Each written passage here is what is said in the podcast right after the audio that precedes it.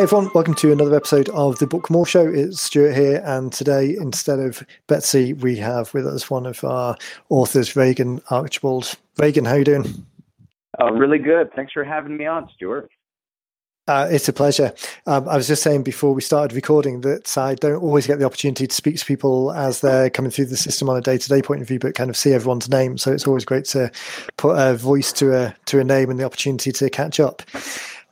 Um, Regan's actually on his uh, fourth book with us now, so pretty prolific in the uh, in the system. We've got a couple of people who have really uh, jumped on board with the first one, but then seen the benefits and uh, and the ideas have exploded from there. So have, have, really taken the system and run with it. And Regan's definitely that uh, falls into that category. So I guess the best place to start is uh, can you give the guys a background on who you are and what you guys do, and we can move into what brought you to writing a book.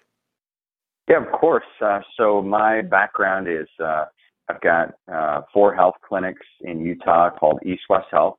I'm the founder of those. I've got uh, training in Chinese medicine, uh, acupuncture, functional medicine, and stem cell therapy. And so uh, what I've done is uh, also created a, a, group called Go Wellness where I consult and train and coach uh, other practitioners and their teams in growing uh, uh, larger practices where they can help more people and make a bigger difference in healthcare. And so I've, I've used the books primarily just as a communication tool and to get the word out because when you're reading something, it's that one avenue where you you know you've got someone's attention. And if you can keep their attention for about five minutes then it's amazing. Right. And in a world where there's lots of other demands on attention it's actually surprisingly difficult to get even that amount of focused attention. I think the opportunity that you've identified and really run with is finding that thing that triggers someone's interest it's engaging enough and and uh, kind of on message enough to to keep their attention for the duration. And then of course the the strong call to action at the towards the end for them to take that next step. Right. The uh, two sides of the practice is the the clinic and the coaching side of the business. Did they uh, was there much of a time difference between those? Uh, how soon after the, the the clinic business did the coaching business come up you know, um, I actually uh, I was just talking about this uh, with one of my friends last night uh, at dinner, and my uh, my Go Wellness uh, practice that that's my my coaching side of things that came up about 12 years after um, after this, and so uh, no, I, I started Go Wellness three years ago because of the need for something more innovative in uh, the healthcare space. Um, so I decided, well, I'm going to start doing um, what, what I'm doing. I'm going to start training other practitioners on how to um, build better teams, how to collaborate more, um, how to look at uh, their community and provide better value, better service. And that's that just happened three years ago. My clinic, uh, East West Health, I founded that four years ago um, always with the vision that Eastern and Western medicine can work side by side. I, I right. grew up on a farm in Idaho, and so I ended up having multiple autoimmune diseases and uh, you know exposed to a lot of chemicals, and so I was almost forced to find a new method of of healing and healthcare.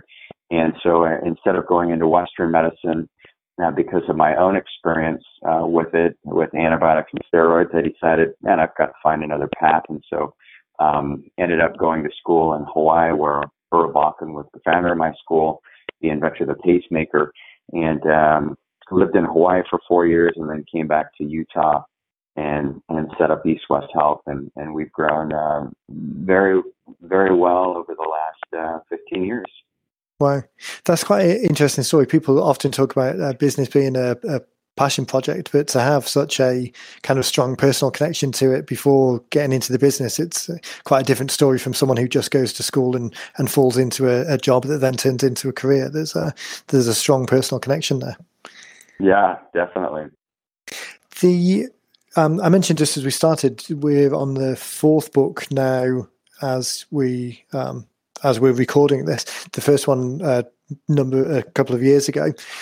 that conversation that brought you to writing a book in the first place was it something that you'd been thinking about for a while and we just happened to cross the radar at the right time or was it not an idea before you saw the 90 minute book process but you thought that was something that was straightforward and easy to do with your experience well uh, two things is uh, one is i've got another book called your health transformation and i worked with a great publisher on it but it literally took me um, probably 300 hours to write the book and to go back and forth and and uh, it just sat there. And then I, I published that book, and then I started my second book. And then as I'm, you know, I'm still working on that second book, by the way, and I've been working on it for two years. But in the meantime, I saw 90 minute books, and I've got a contract with them, so I've got to fulfill it. But I saw 90 minute books, and I said, holy cow, uh, can you really do it in 90 minutes? And then when Susan and I got on the phone, I was like, this is so easy. All I have to do is is talk about the things that I talk about all day long, every day, the things I love. Uh, I can reference my research in these books, and they literally are done. I mean, my next book on brain health, uh, you know, that's going to be published in less than a, a, about two months versus a two-year process. And I had to move. I took my family, did a little sabbatical in Hawaii for a month just to finish that first book because I couldn't get enough focused attention on it. And right. the 90 minute book process is just, uh, it's made my life 10 times easier. I feel uh, I'm happy for you and sad for the family. Happy for you that you got them done so quick. Now, sad that the family are now missing out on Hawaiian vacations while you try and get them finished off. well, now that... we can go on vacation and I just don't have to work on my book. You know? right, that's true. Wake, wake up at four in the morning. and try and get it, it uh, finished off. Do you know, we hear that story so often of people who potentially um, come with something started at, at various and that whole drag and um, the challenge of getting something written, the, the kind of the the slog, the long slog of getting through it, it really is one of the things that resonates with with anyone that started trying to go through this process already. And I think as people are listening to this, the, the thing that really stands out to me is not only the process, which we've now got pretty refined and it's, it's pretty smooth the way that we can extract the kind of outline in the first place and that turns into the words, particularly for people who are in your situation where you've got some great knowledge. You talk about the subject all day, every day anyway. So just to be able to extract that, that from you. But, um, but I think in addition to the actual process side of things, there's almost the the freedom of the books being typically smaller and targeting that single target market that we talk about, having a very clear purpose and function so that you don't get this kind of scope creep problem.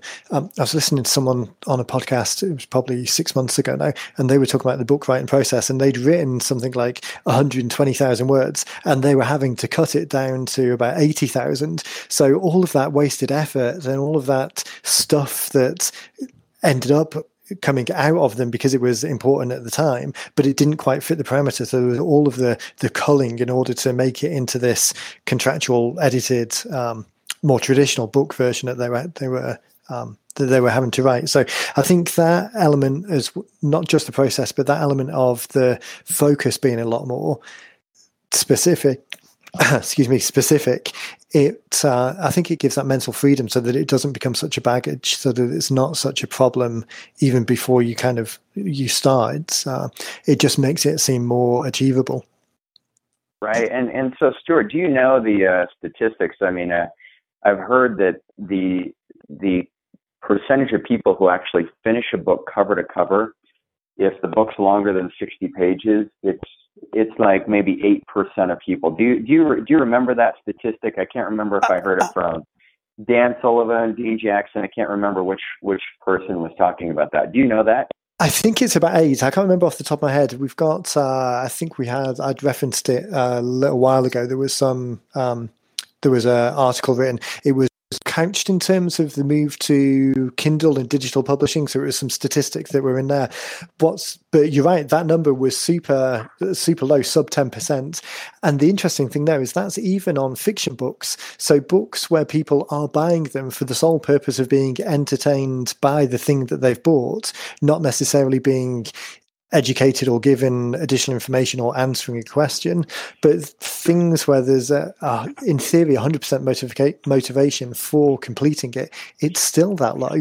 The the whole premise of what we try and get to in the in the 90 minute book setup is this concept of kind of like a, a coast to coast flight so by the time you've kind of boarded and sat down and been offered a drink and the turbulence has settled down a bit you've maybe got kind of two to three hours of, of reading time in between where you can go through and digest some information and eat some eat some pretzels and drink some bad coffee. But by the time that you're uh-huh. coming into land, you've consumed all of this thing. And that that size book that you just mentioned, the kind of 50 to 80 pages on the single subject where it's all dialed in, you're answering a question, and providing value.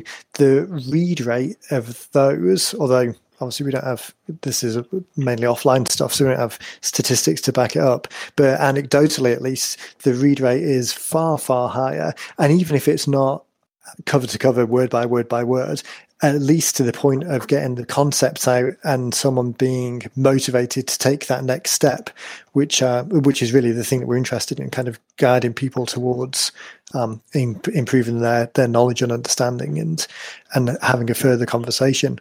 But uh, yeah, it's it's an embarrassing truth. I was listening to another podcast when I'm working. I tend to listen to podcasts a lot, so I get through quite a few.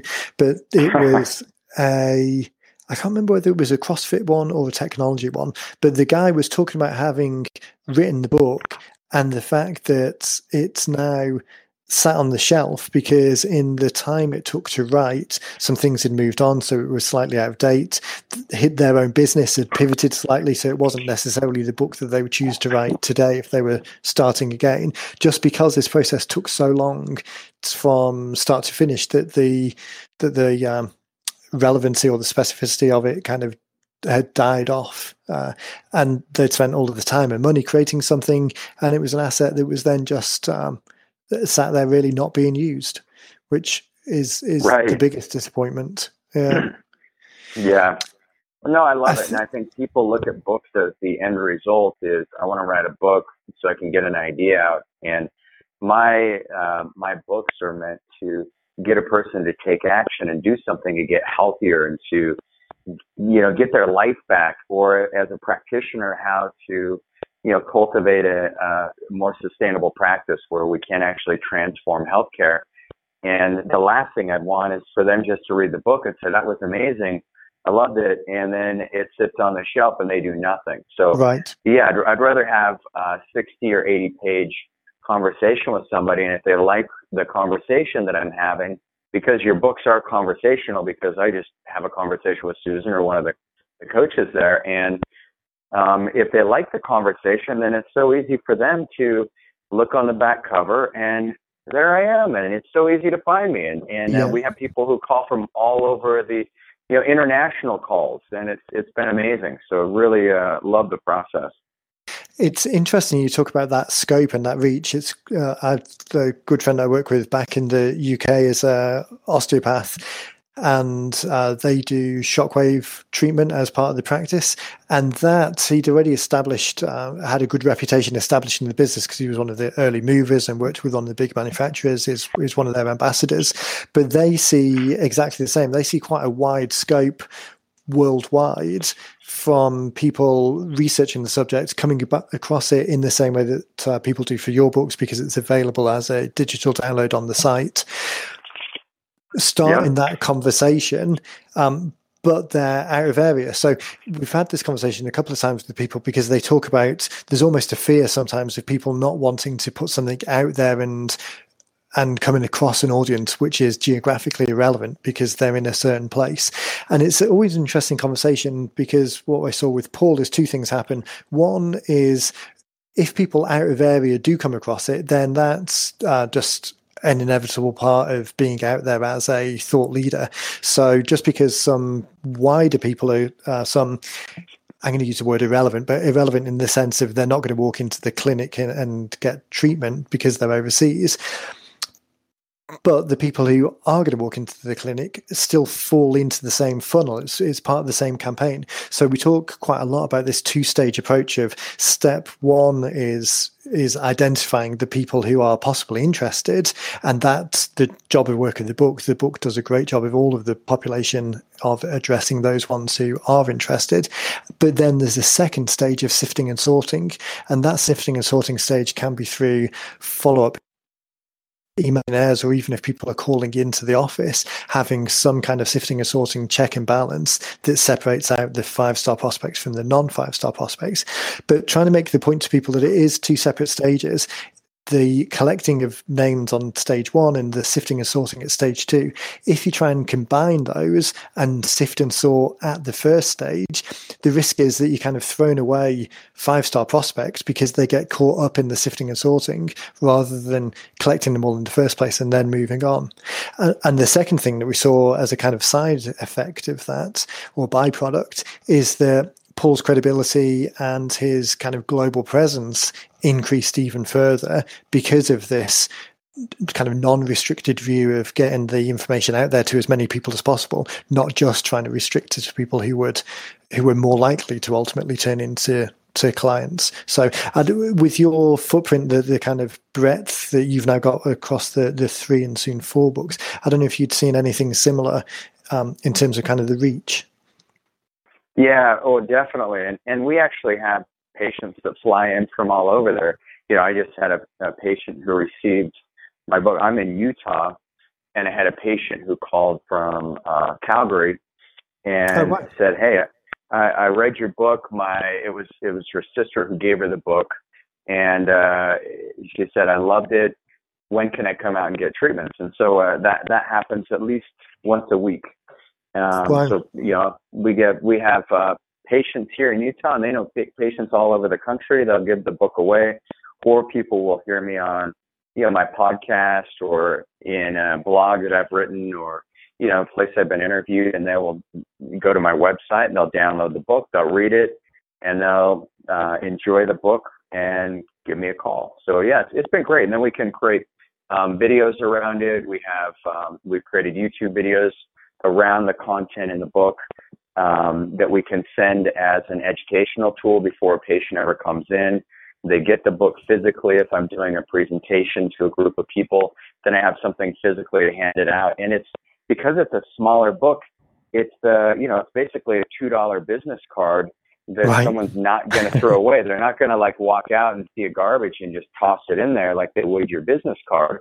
Um, but they're actually going to say, well, let me read this book. It was a gift and so uh, I want to take some time to dive in. I, I, I enjoyed what the presenter said, but now let me get kind of uh, my own head wrapped around these concepts, and then I'll decide for myself. But if they've got that that book there, then they can really um, make an educated guess or an educated decision on if they want to work with you or not. I think that point that you made about the book, just the physical, um, the actual thing itself, the fact that a book has in society at the moment, or I mean, really ever since the printing press was invented, and it's probably going to continue for some time. There's an authority and a, a kudos and a and a presence that a physical book has that the very other few things, if anything, actually carries the same weight. And we often talk about the the whole concept of the, the ninety minute book. This is a marketing strategy to start a conversation with people who are likely to benefit from the service and, and become a customer.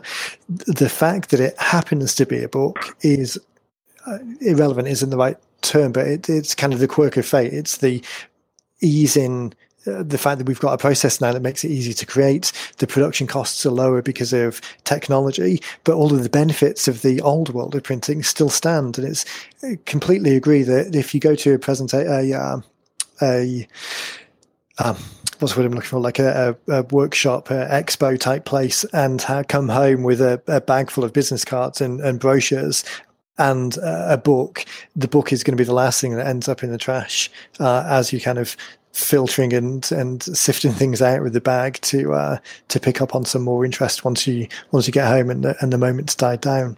It's um, the medium itself, yeah. I think, has some extra. Although it's not the most important thing, it definitely has a lot of extra um, it, it, juices the system a little bit more because of what it is. Um, the point you touched on there about referrals and people giving away to people passing the books on to other people. Do you find that happens a lot, either physically with the books, or people will will uh, contact the office because they're they're trying to get hold of one because someone else had mentioned it? Yeah, we, we find that um, all the time. We we have new patients who come in, they sign up for a plan of care, and we ask them if they have anyone in their life that you know they think could use some help with the types of services we provide. And they say absolutely. And we say how many people? What are their names?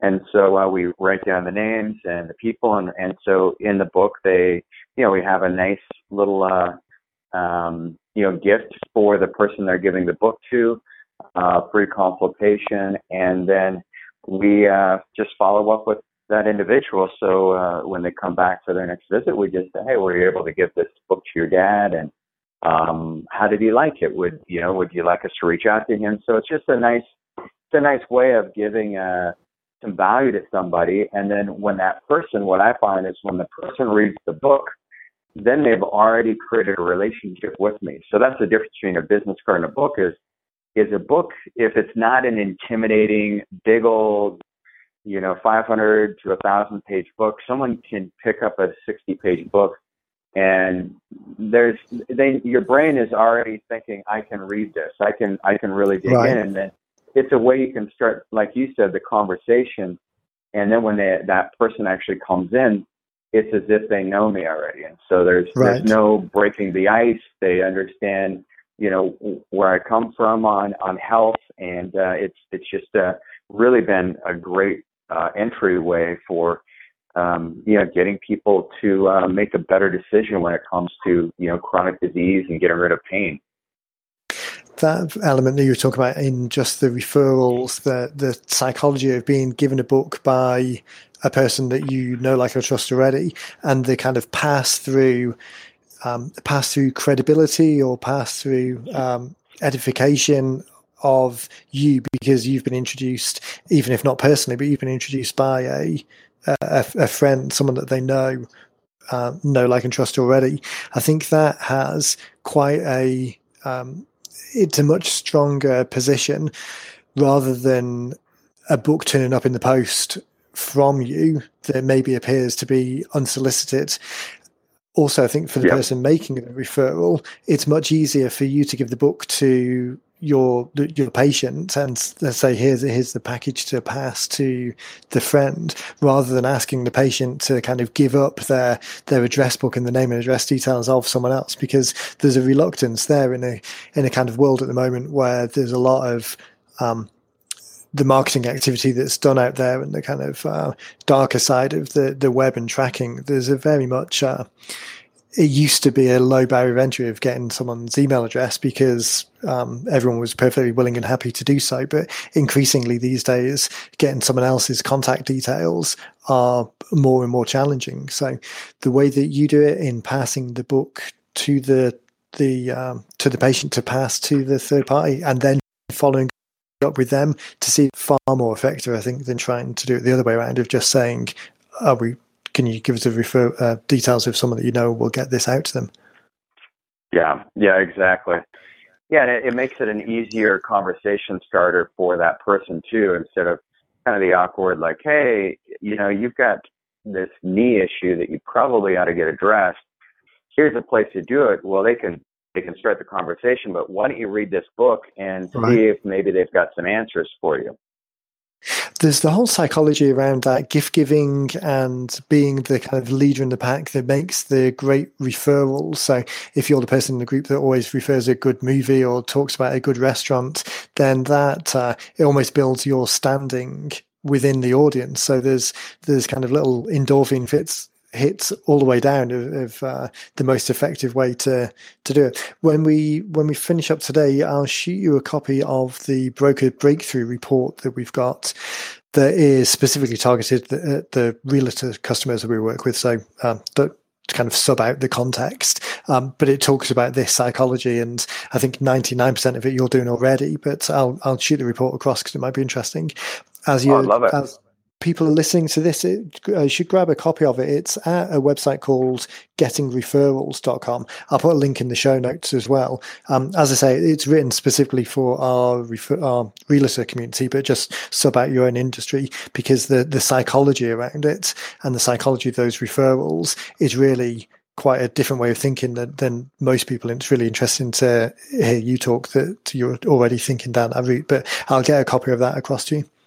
Um, okay, the other right. thing you mentioned in that conversation, which I think is a, is a little thought of element, but super important, is it almost preconditions the people who are reading to understand the elements that you guys believe are important and use the language and kind of the the premise and the setup and it almost predisposes them to be dialed in to the way that you're ultimately going to be talking to them when they do walk through the door. So I think that positioning piece that the book does as well is um, is again something that's not really. I mean, it's rarely thought of as the the main reason for writing, but it's definitely quite a strong benefit. It just before they even walk through the door, it really gets people dialed in or starts to get them dialed into to the channel at which you're you're talking and the the language you use and the direction that you want them to go.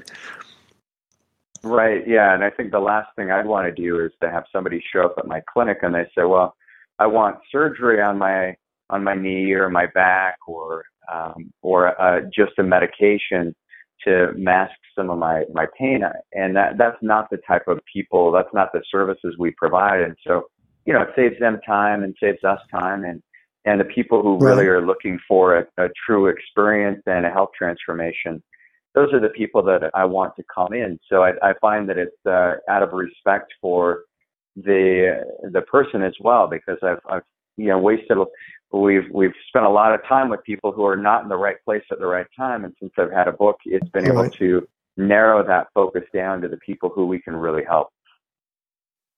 Yeah it does that element of um, it gets past all of those initial sets of questions that that uh, I'm guessing often come up anyway, and the people that then right. follow up are those ones that are, are, are more dialed in. Yep. That um, you talked about writing in the first place and how the process was straightforward because this is stuff that you talk about day to day. In terms of the um, so the way that we structure the the chapters and get people from the title on the front cover that kind of identifies the, the problem or the challenge to the next step on the back cover that gives people a place to to follow up and take on more. The chapters in the center, we really look at kind of structuring those around either common issues or common questions or or a, a, way of a mindset change that they need to have. So you're on the fourth book now. In terms of structuring the book, the content, was there did you go into it with a particular uh, knowing that you wanted to cover a particular topic or did that come out um, as part of the conversation with with Susan and, and our guys, um, quite often we'll get people who come on board who say, okay, I've been in business for a number of years, but I can't think of what to write about particularly. And then uh, a lot of the time is then spent dialing people in on on what the most valuable idea is. But from your perspective, was that already dialed in or, or was that something that came out in the process? You know, um, it was, in my case, uh, the majority of the books I've written is where we've had a new breakthrough in in science or medically in our clinic, and I'm doing massive amounts of research on it. And then I do a presentation. I'll have um, you know people from the community and my patients, and I'll do weekly presentations. And just to see how the content is resonating with them and see how well I can communicate it. And then what I'll do is once I've got that presentation fine tuned, then that's where I will record it, and then we I send it to Susan, and we have conversations around that. So I, I think my process um, certainly is is different than than probably the majority, but I, I like it because then I know I've got a message now that resonates with people, and I've gone through it a few times in front of several audiences to see what works right. and what doesn't work. Um, what a refined process. And this is what I love about talking to people kind of um, on the call face, the, the kind of cutting edge of doing these, that process you've now got dialed in. So it might not have been as smooth on the first book, but you're the fourth one in now. The audience that you've got or the ability to speak in front of an audience to kind of just begin to dial in that message, as you said, to see what resonates. That and then commit it to the page. That's such a fantastic process, and I think out there, people listening are going to have those opportunities, maybe not in exactly the same way, but the opportunity to here's a subject that has some traction at the moment, either because this is a kind of like a evergreen topic that people always ask about. We're always getting calls about this, in which case that kind of audience testing has already been done because people are asking the questions in the first place.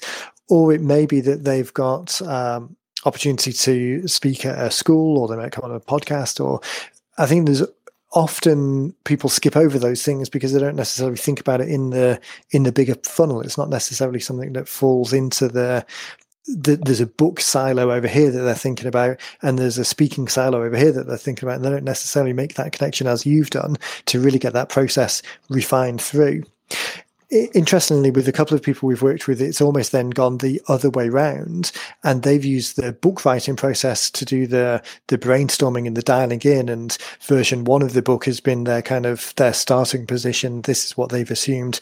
It's then been out there for six months. They've got some feedback from the people who are reading it. They've done a version two that's then dialed it in even further just to kind of highlight a point or they may have missed a, a particular subject the first time through.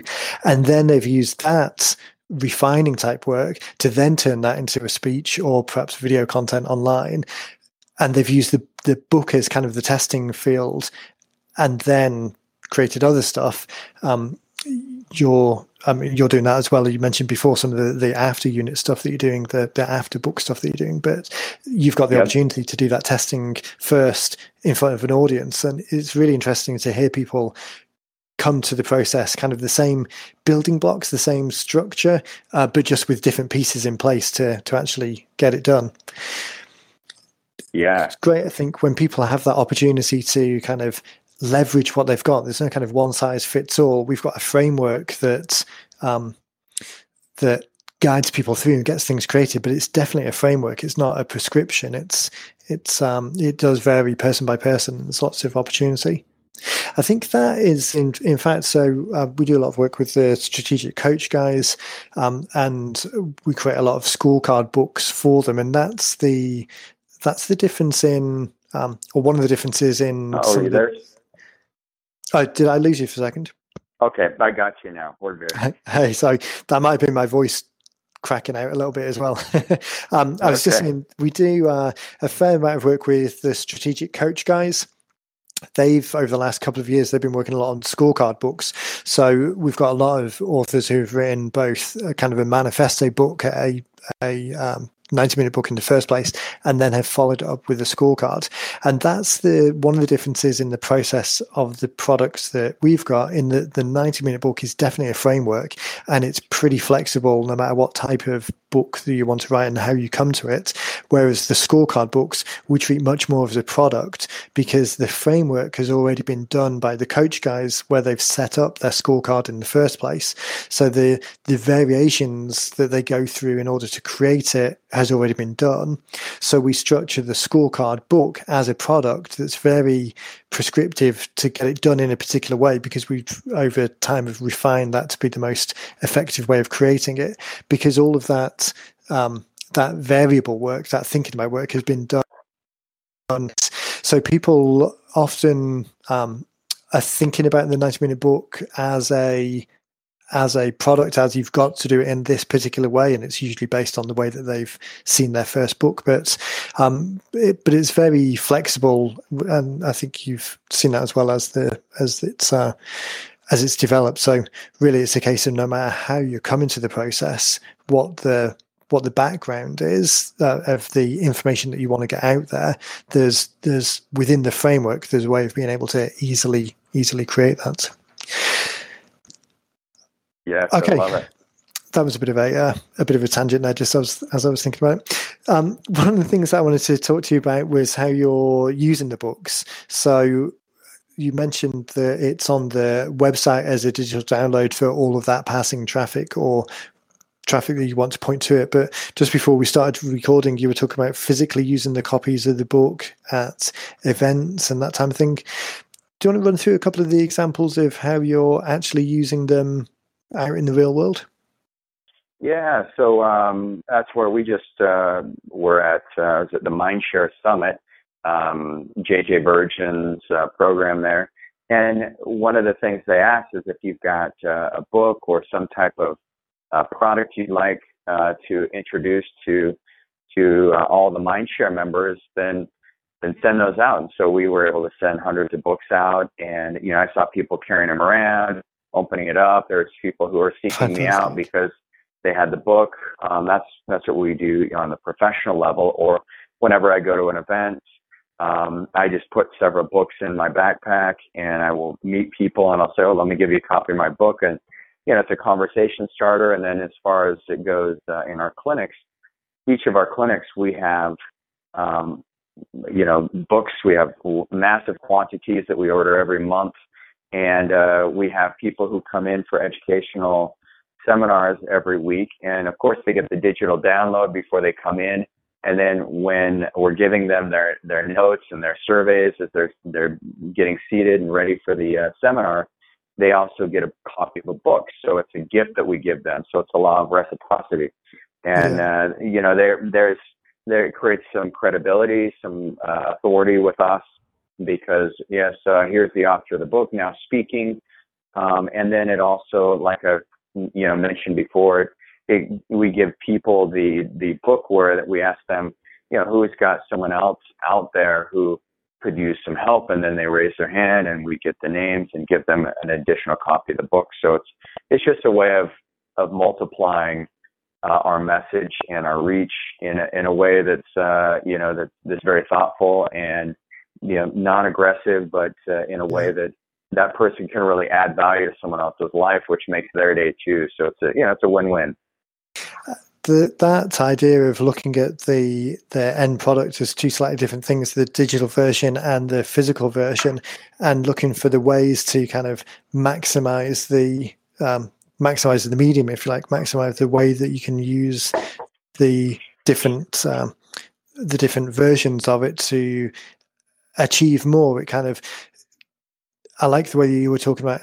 the people coming into the clinic have the digital version already because they've they've probably read it before coming in but then following up with the physical copy because it does tick all of those other psychological boxes of the reciprocity and the um, the authority, but the gift giving as well, and the setting up the it almost sets up the relationship on a on a on a giving hand rather than a taking hand, even to the point where they're they've become a customer. It's not like you're just using them for leads on the outside. It's kind of building that relationship on the inside as well.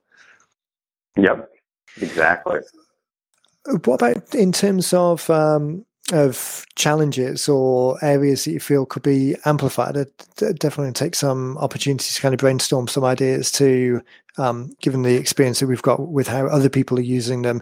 Is there anywhere that you feel that it's not um, they haven't quite cracked the code on it or it's not making as much of an impact as you like or a new idea about getting the, the books out into people's hands is there anything that uh, that we can run through on the call now that uh, that would be actually useful for you day to day you know i think um, on on one of the things i i would like to see it in the books that are some images and so in my next book we're actually going to pilot that where there's some images because you know everyone learns different. Some people they just right. they don't learn well reading words and they need visuals, and um, and then people need audios too. So I think one of the the the uh, the things I've looked at is um, having an audio version of the book and then having some images in the book uh, so that you can target all the different types of of learners.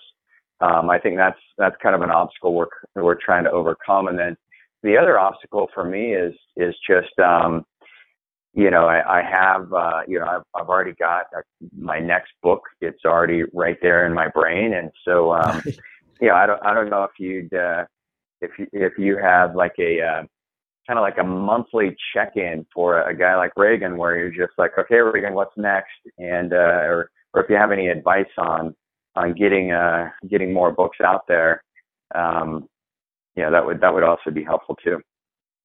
So it's interesting that you talk about the kind of the frequency and the keeping things moving. We've had a couple of people. Um, the last couple of shows we were t- talking. I was talking to Betsy, and she was just we were just doing a check in on who she'd been talking to recently, and there were a lot of people who seemed to have popped back up again, who maybe were had raised their hands a year ago, but then a year had gone by, and, and before they realised they hadn't got started. So that regular check in process, um, perhaps we were looking at it more for unconverted people rather than people we we're actually working with.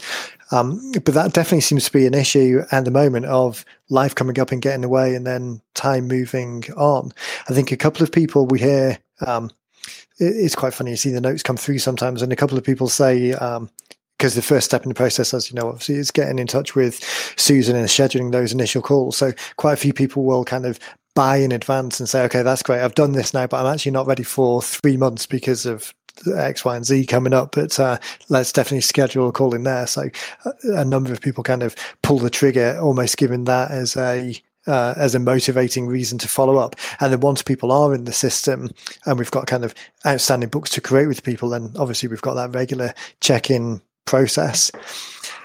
I was talking to someone a little while ago about having a um, kind of like having an informal Q and A type call. Uh, so the lines that we used to record can have multiple people on them as well. And uh, we've got another conference call system where it's possible for people to raise their hand and just kind of structure a Q&A session a little bit more.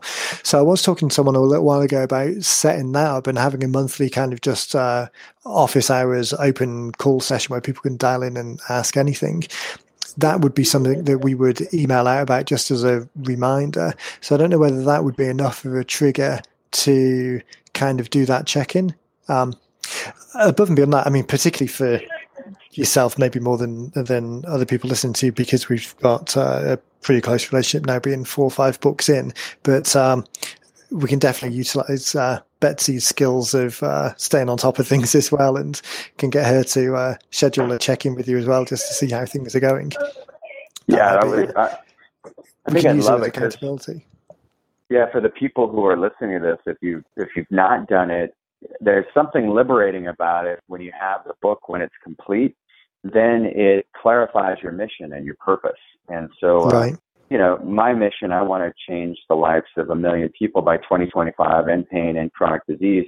And so there's lots of different types of pain and different types of chronic disease. And, and I, I want to create books on all the major types that we help. And so that's where, um, you know, it becomes very important for me to, uh, you know, get that message out as quickly as I can. So, um, and what a fantastic goal that is as well, because using the knowledge and experience, this is what you say to a lot of people, particularly we pick on the financial services sector quite a bit because um, it's it's low it's an easy target sometimes if, if if some of those guys and it's absolutely not all of them but a couple of the guys particularly you really get the feeling of holding back information because they don't want to divulge some stuff until people come through the door. But in this day and age, the exact opposite is true. Information, there's very little that you've got in your head that doesn't exist out there. And with some kind of diligent Googling around, people couldn't find it. So why not be the message carrier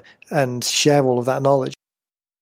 And right. increase people's uh, awareness and particularly from a health point of view, the opportunity to um, to allow them to make a difference that has a very real physical impact on their life. Yeah. Um, the images and the audio you were talking about adding in images. I think you were talking to Betsy about the images in in the latest one, so that's definitely no problem at all. Um, the broader issue on, or not thing to be aware of is just kind of the the resolution. And we get so used to seeing things on screen where the resolution can be quite low because you've got the the color saturation and the the screen resolution isn't really an issue. Um, so sometimes if people try and put complex images in there or images that turn out to be pretty dark there's just that kind of resolution challenge to be aware of. So things, yep. the simpler the better. Um, in fact, one um, I'm in the office this week down in Winter Haven, and one of the books that came in, uh, the guys who created that actually had a whole kind of image suite already created for a, a lot of the stuff that they do. So they had stick figure drawings created that they reused in the book. And because that was relatively simple and straightforward, and they were created kind of on message, those images worked fantastically well in the book because they stood out. They weren't over complex. They they illustrated the point they were trying to make because it was kind of that combined um, the image was created specifically for the point they were trying to make. The, the, flip side of that, I mean, we occasionally see people who have obviously just grabbed screenshots off the internet from somewhere, and that's usually um, the least likely to work because it's. Um, because a it's not fit for purpose. They probably don't have the the right permissions to use it and just the quality isn't there for it to to come out on the page. And it and it almost distracts because it becomes a, a distraction to the content as opposed to this other example of of it being perfectly aligned. So in the bigger picture because you do have such a big suite of books now and there's the there's the desire to create even more to the library having that if there is the opportunity to get something kind of thematically created um, almost like a visual identity, like a, a brand identity almost that where that particular figure or character or or shape or or um, style represents what you're trying to make. Because you're now looking at uh, creating such a broad suite having that set created that illustrates things might be worthwhile because then you've got the opportunity to not only use it in the book but reinforce that point that you're trying to make about a particular thing.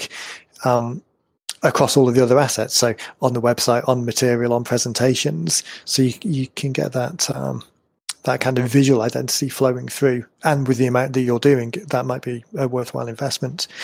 Um, the audio side of things, we as part of the pro product book, there's a we uh, talk about an audio version in that.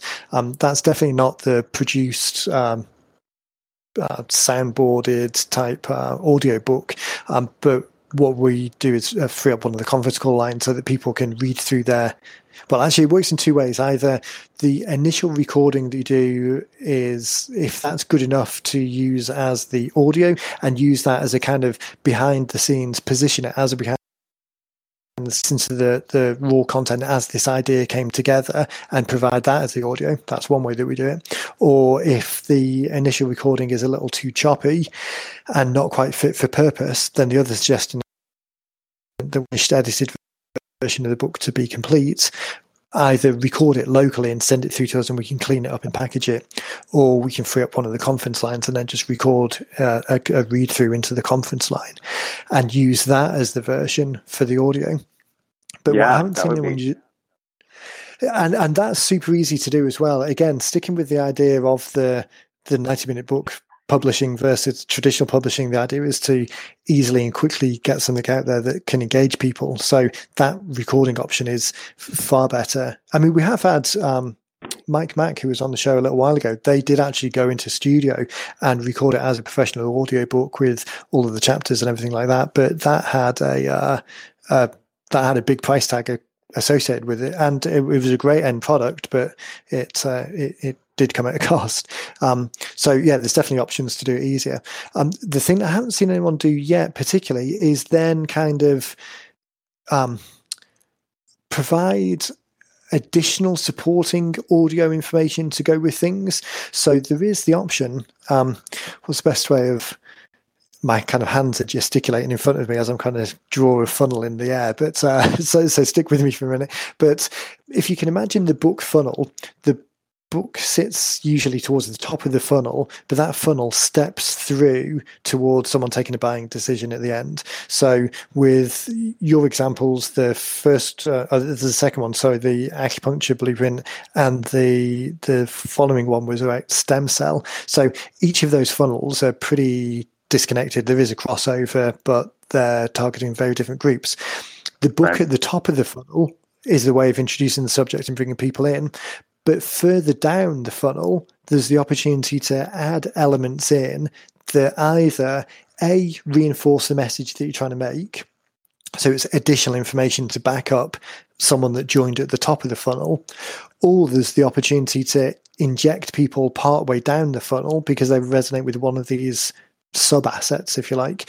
So, using either audio or video or presentations to support one of the chapters as a new asset, as a way of either reinforcing the message with people who have come in at the top. So um, the acupuncture book, as an example, um, actually so so let's use healthcare on purpose because i actually happen to have that in front of me at the moment. So of the chapters that go through that book talking about the different mindsets that people need to understand the different elements recording pieces of audio that kind of just give an, a more in-depth explanation of each of those chapters kind of the expanded version of one of those points.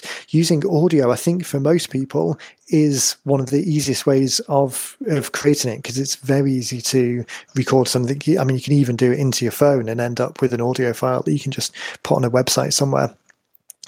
Right. Recording something that expands it and goes deeper and gives people that behind the scenes look, I think is a great opportunity that not that many people are doing at the moment because um, well, I'm not sure why, but uh, but it's it's definitely not something we see. But I think it's it's easy for almost everyone to create.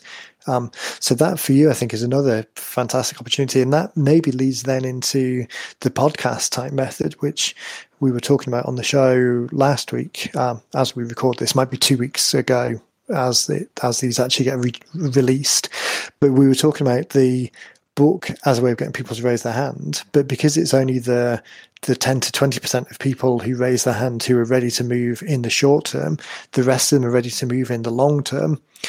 It's having a way of engaging with those people, of being able to continually send them an email with a super signature that talks about here are three ways that you can get started today.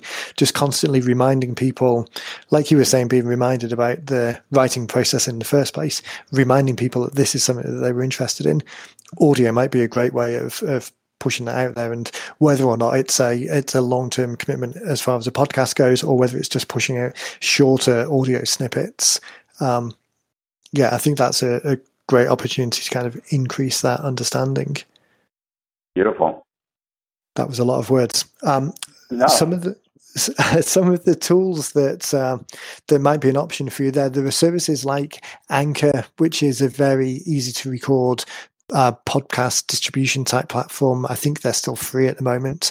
Um, there's obviously like the social channels like uh, Instagram stories and and Snapchat, although I mean maybe it's not the right audience mix there.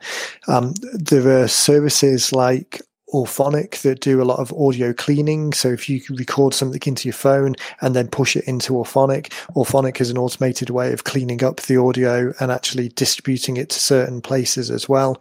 So there's a lot of tools where you can quickly kind of get these things out there and then it's just a choice of deciding okay well how do you want people to kind of receive it? Are you expecting them to subscribe to something or do you want to back something up with an email which is probably the recommendation um, back something up with an, email uh, announcing the release of the thing that you just recorded. But the main job of the email is to include that super signature which has got the reminder of by the way here are whenever you're ready to get started, here are three ways that we can help you and give people almost reiterate the three um, three steps on the back of the book um, that that give people those ways to to take the next step. So that um, did we cover? I think we covered the things there. Images in the book's definitely yeah. a thing, but it's it's um, the, the thing with images is just be aware of the quality. The yep. audio there's a couple of ways of getting the audio for the book recorded. I'll get uh, I'll shoot you an email later on today when we're, we're finished and just put a few reminders in there and give me a shout about any of these specifically and we can follow up. But there's definitely ways of getting the audio of the book. Audio snippets or the, kind of I think is a great way of staying in touch with people and giving them adding to that value.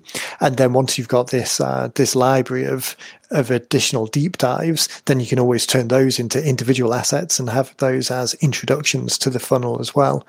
Um, referrals we were talking about, you kind of hit that, uh, hitting that out of the park already.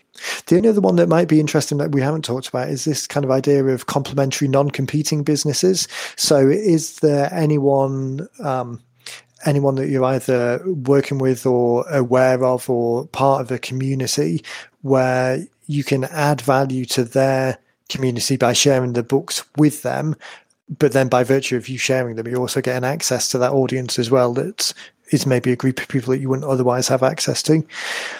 Does that ring any bells? Is there anything that um, anything kind of complementary, non-competing that uh, that is in your yeah. world already? Yeah, I mean, um, yeah, there's a lot of different uh, different groups. Um, you know, as far as uh, professionally, um, you know, there's there's orthopedists, there's uh, other medical clinics that are non-competing. They do a completely different type of service than we do here. Um, yeah, those are those are some great groups um, uh, for sure. Yeah, I think there's a lot of great applications with this, Stuart, and yeah, really, uh, yeah, appreciate the the avenues we can go in on this. It's uh, such a great. Um, it's so great to be talking to someone who is really grabbing it and running with it. I just, uh, I've been walking around the office as we were talking. I just got back to the community and realised the time. So we should probably wrap up and I'll let you get uh, get on with the rest of the day. But I'll follow up with you with uh, with an email. Uh, just before we did go, I just wanted to give people who are listening the opportunity to uh, check in with the stuff that you're you you are doing. Uh, what's a good place if anyone's listening and wants to learn more about what you guys do across there in Utah? What's a good place to for people to head across to? You know, the the best way is they can call us at 801 uh, 230 1611. Um, or they can easily email uh, me at uh, info at gowellness.com. Fantastic. Well, I'll make sure those connections are in the show notes as well. Um, it's been an absolute pleasure. I'll follow up with you with uh, a couple of the things we talked about in uh, email. Definitely give me a shout if there's any more. Uh, if you've got any more questions, we'll touch base with Betsy as well and just follow up on a few of the specifics. But uh, it'd be great to have you back on the show in a, in a little bit down the track and just uh, touch base and see how it's going. Would love to do that, especially once I get the book with the images. And uh, just really appreciate you guys and everything you do. And um, we'll be in touch. Fantastic. Well, thanks for your time. Thanks for your time listening, everyone. Uh, as always, head over to 90minutebooks.com forward slash podcast for the show notes. And if you're ready to get started and uh, race, uh, race Regan to creating 10 books, then, uh, then the challenge is down. So follow the get started links and, uh, and get the first one started. So Regan, thanks again for your time. Thanks everyone listening and we'll catch you in the next one. Take care, everybody. Bye bye. Thanks.